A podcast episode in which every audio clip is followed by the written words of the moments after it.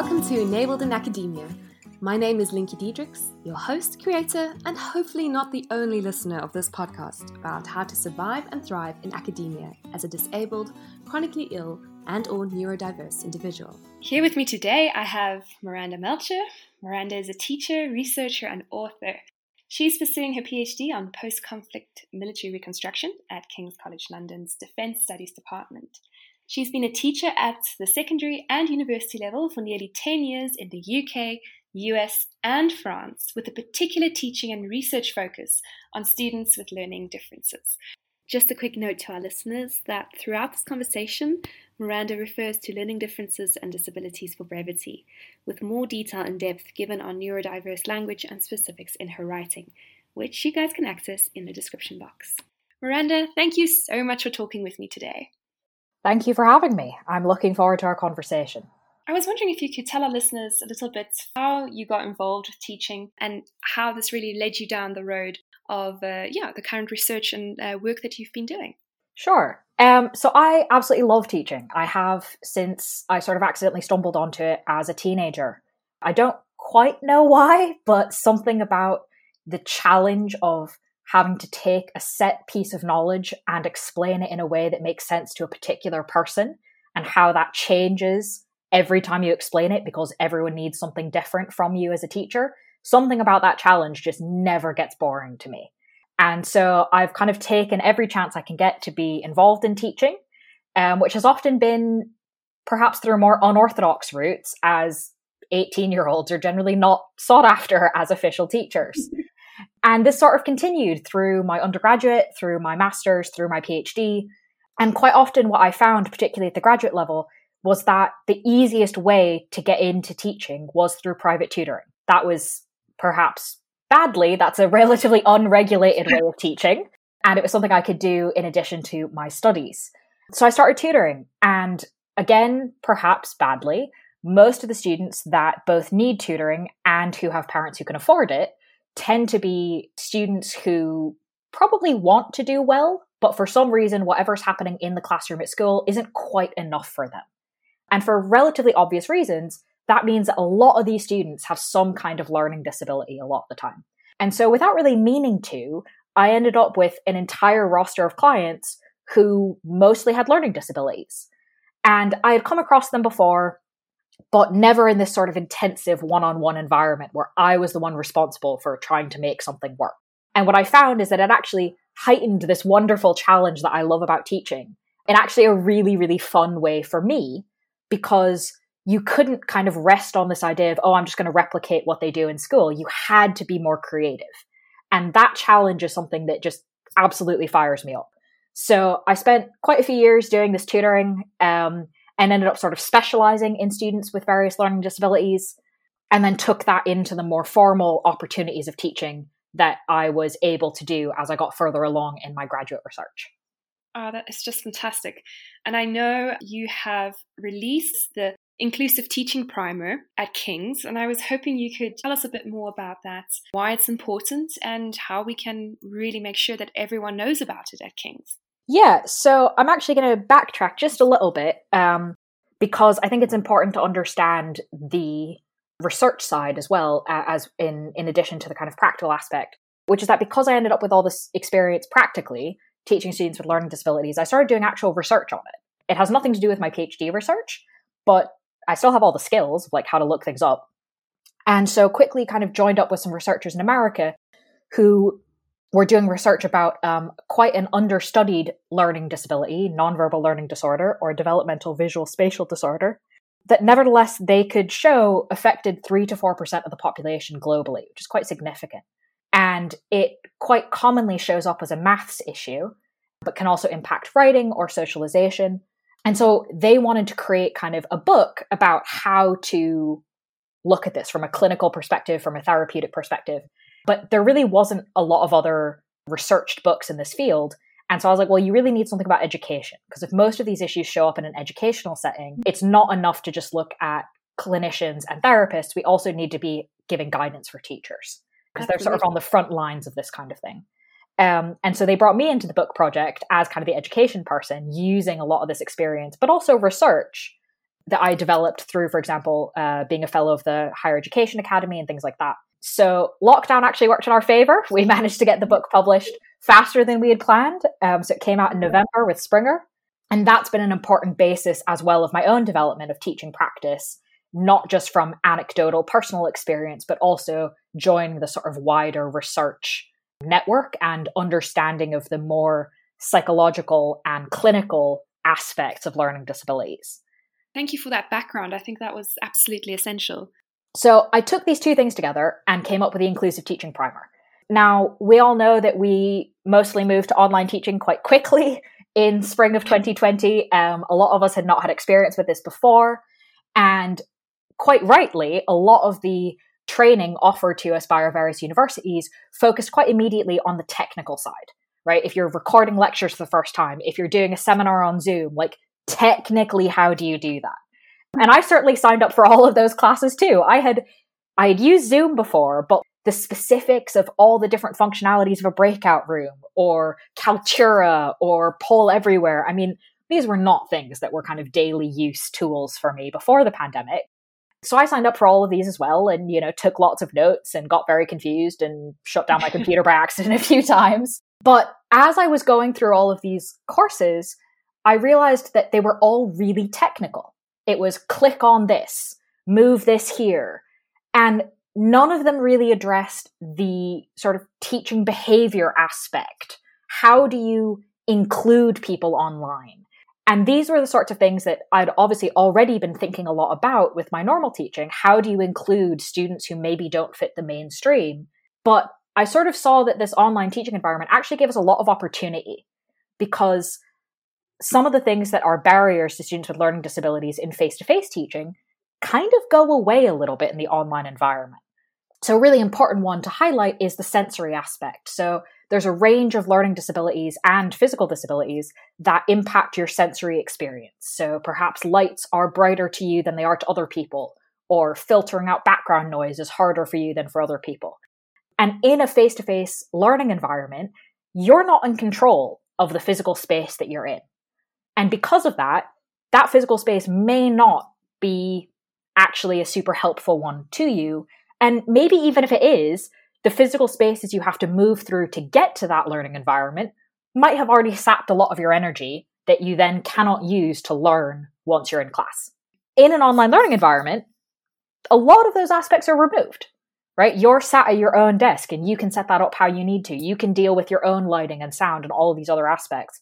And in fact, things like sound can actually be improved because everyone has to speak one at a time because we don't have any way of figuring out whose turn mm-hmm. it is to speak online. So there's a lot of ways in which I saw that the online learning environment actually might make things easier for students with disabilities or learning differences. Yet I didn't see any sort of training or information available that not only didn't talk about this, but also offered ways for teachers to expand their teaching practice and address the behavioral side of teaching beyond which yeah. buttons to click when. That's really important. And that's fascinating. And how wonderful that you were able to see that gap and immediately respond to it. Miranda, like, can you tell me, like, you know, maybe give us some? I know you're it's a wonderful primer. I can really recommend um, uh, everyone read it. Um, I have included the the link to the primer um, in the description box, so please do go and have a look. But I was wondering if you could maybe chat through some of your case studies and examples that you have in your primer, particularly around language use and how that can be a more accessible and inclusive teaching environment. Sure. So the primer, I, I call it a primer because it really is specific and it really is practical. It's not an academic article. It's not meant to be. It is meant to be a, oh, I'm leading a seminar in 10 minutes. What are some yeah. top tips I can think about? And that's very much how it's structured. So there are three big principles that I firmly believe uh, should be top of mind anytime you're dealing with students, full stop, especially because we don't always know what kinds of backgrounds or needs students have. And so these are just generally good practice.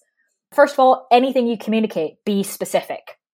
If you think it's specific enough, to most people who have learning differences, it probably isn't. So even simple things like, today we're all going to have a discussion.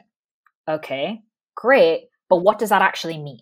Does that mean yeah. that everyone is expected to contribute one by one? Does that mean that there's going to be guiding questions as a facilitator that you're leading throughout? Or does it actually mean that you're going to have a big question, throw it open to the floor, and it's sort of students, it's up to them to figure out what to do? those are all quite different learning experiences. And just simply saying we're going to have a discussion doesn't actually clarify which of those you're going to be doing. So any student who maybe is not super comfortable in a social environment or has difficulty thinking through their thoughts really quickly or sometimes articulating their thoughts out loud puts them at an immediate disadvantage just because they don't know what to prepare for. So the first principle yeah. is be specific. The second is be transparent. Academia, as we know, is a very strange system. Uh, we all come into it thinking maybe we know what we're doing, especially if we've chosen to pursue a graduate degree. But I certainly am not the only one, I hope, who has come in being like, this is how it works. And then you increasingly find out, oh, there's all sorts of layers that you were not aware of. And even quite simple things that, uh, you know, maybe at the undergraduate level, they're not paying attention to like the politics of staff committees. More yeah. power to them. But things, for example, like what is a marking criteria? All right, maybe they should know that. But have you ever actually read a marking criteria? They're not clear.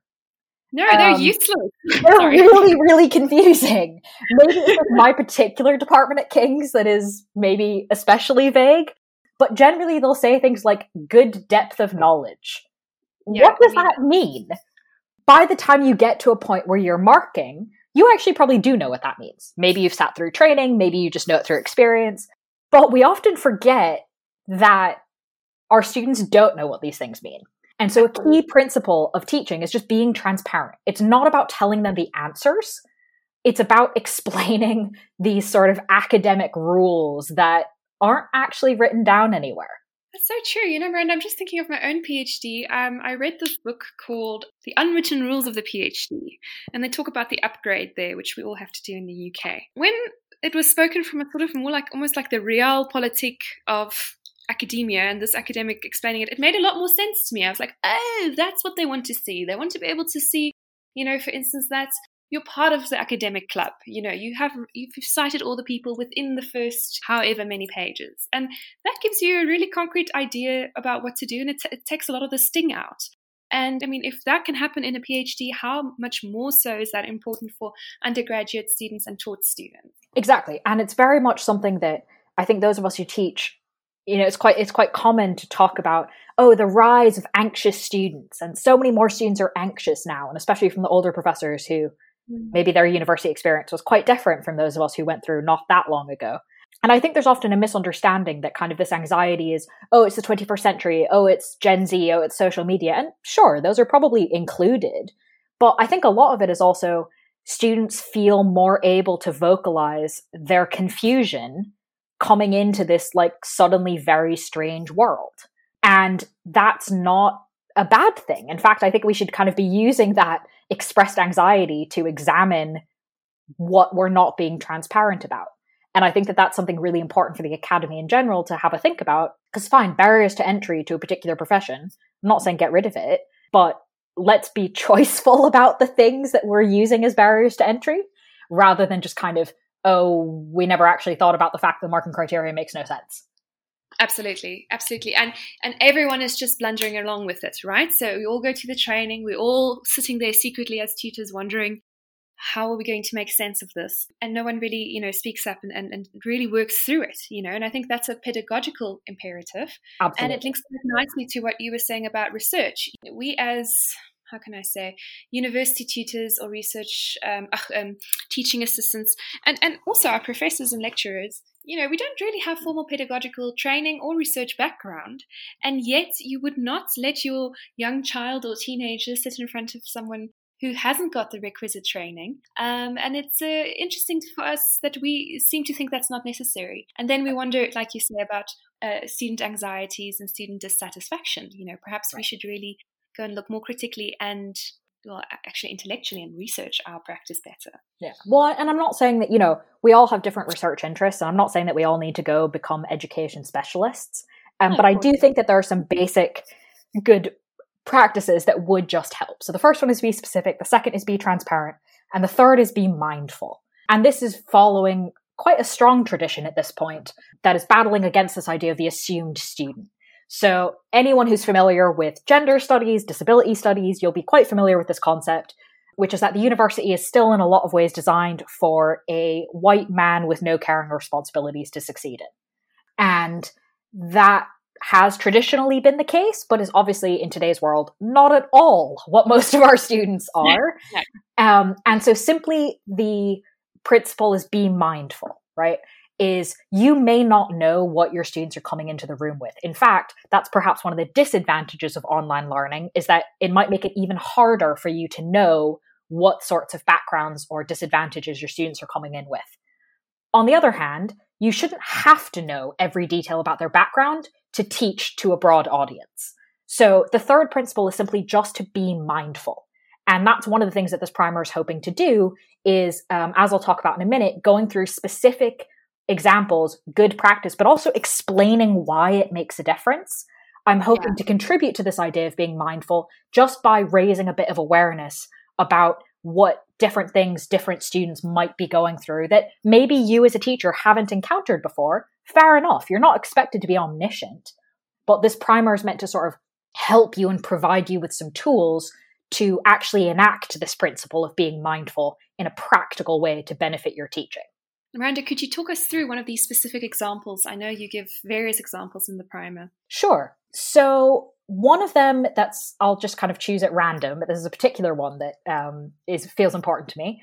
Uh, so I've got a bunch of teaching tips. They're sorted into where you might encounter them. So general ones, ones that will come up more in synchronous teaching, one that will come up more in asynchronous teaching, etc.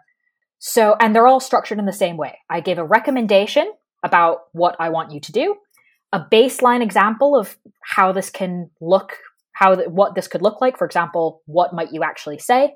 An aspirational example, so maybe an even better thing that you could say, and the short paragraph underneath that just explains why this makes a difference to what kind of students. So let me take you through one of those now. So this is one of my general recommendations, which is that I would suggest that you, if you're going to mention it, discuss the move to online teaching and learning in a balanced manner without assuming yeah. that it's a uniformly negative experience. So, what could this look like? It is probably going to be at the beginning of a synchronous session. So, maybe it's a Zoom call seminar, and you're sort of welcoming students into the room, and you might say something like, I know moving to everything being online is an unexpected adjustment for many of us, but I'm sure we'll make it work. That would be sort of a baseline inclusive method of acknowledging that there are challenges, but keeping it not uniformly negative. An aspirational example, so maybe an even better version of that, would be something like I know moving to everything being online is an unexpected adjustment for many of us, but I think it has some positive aspects too for accessibility and inclusion. I'm sure we'll make this work for everyone. So yeah, exactly. that's a little bit more because you're acknowledging both sides explicitly. Now, why does this matter? This kind of goes back to what I was saying at the beginning moving to online teaching happened very, very quickly and with not a lot of planning for the vast majority of us. That inevitably has negative consequences for mental health, for stress, for sleep, for planning, for preparation, as with anything unexpected.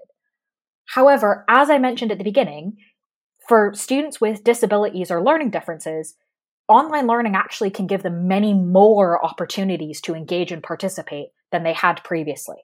And so by you as the teacher and therefore kind of the powerful person in the room, if you make a comment, even if it feels to you like an offhand comment at the beginning of a kind of greeting everyone session, if you make a comment that implies that you assume that everyone has a negative experience with online learning, that can feel to these students for whom it's actually beneficial that you're sort of, you don't want to hear the positive sides that your that your perception is that online learning is bad and therefore that maybe this isn't going to be a type of session that takes advantage of the extra opportunities that online learning affords.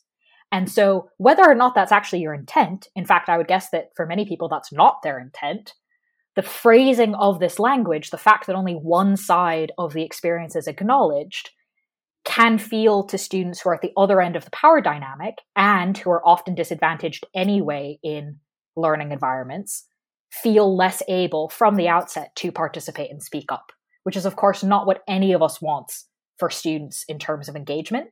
So a really, really simple change in your language, just for example, diluting the negativity or mentioning the positives as well as the negatives, really simple changes in your language can nevertheless have a really important signaling effect. Absolutely. And it just can, could mean the difference, the small difference can make a major difference in that student's uh, ability to feel comfortable in the class and also engage with the content eventually. Exactly. Um, and that's the whole principle of this teaching primer, which is I focus on low effort, high impact changes. So none of the things I'm recommending require you to go write a research paper or read a new book or take a whole new bit of technical training. This is all about how small tweaks in your language and communication can actually have a really big impact on a key portion of students. And Miranda, how is this um, being implemented at King's? Um, staff, I know staff could um, download the primer. Um, are there any? Uh, will you be holding any more workshops in the in this, in 2021 where they can find out more about it and see how they can get involved? Yeah, so the primer is available is somewhat in fits and pieces at the minute throughout King's, but we're working on getting it established on a bunch of different web pages within the university. We did have a workshop in December 2020 that actually was really well attended um, and people found really useful. And there are already plans to hold another workshop in January 2021 and potentially in future. And then additionally, this I presented this to JISC, the education charity, in November, and hopefully should have sort of a blog post written about that coming out in the next month or two as well to reach beyond the King's community. Yeah, fantastic. Because I think that's so important. Um, so uh, I'll definitely be uh, sharing this um, with with all our listeners. And please do tweet back at us and let us know if this is helpful. Um, engage in discussion and do let us know at your institution whether you have something similar, so we could um, link up and join forces. Miranda, and I think this is absolutely timely because you know obviously we've seen now lately that COVID isn't about to just disappear. And so it, it really it cannot come at a better time to help us adjust to new ways of working and new ways of learning. Well, and the important thing as well is that a lot of these recommendations are not specific to online learning. So I'm sort of hoping to take advantage of this disruption and everyone having to rethink their teaching, but ideally to create habits and teaching practices that can then transition back into face to face teaching as well. Absolutely. And so you really have sustainable change, small effort, like you said, for a big outcome across a range of teaching environments. That's really fantastic. That's the goal. oh, Miranda, well, thank you so much for being with us here today. And um, also, just to all our listeners, Miranda has submitted her PhD. So, a big congrats to you. Thank you. And uh, yeah, and all the best for the future and everything that lies beyond the PhD. Thank you. I have no idea what that is yet, um, but I'm hoping it will be fun. And I really am quite uh, hoping to continue in this area with inclusive teaching. So please, if people have their own ideas or things that do or do not work or things you want to add or whatever you've come across in your own experience, please do reach out to me uh, I would really love to continue the conversation. Please do like, well, guys, share, there you have it. Please get in contact with Miranda. She's a fabulous person who's doing really important work, and we're very happy to have had her here suggestions or impressions, today. please tweet at us or send me an email at enabledinacademia at gmail.com. The music for this podcast, A Room for Two, is composed by Dan Leibovitz and is available on the YouTube Audio Music Library. As always, access isn't optional for us to be enabled in academia. Yep, I'm making that a thing.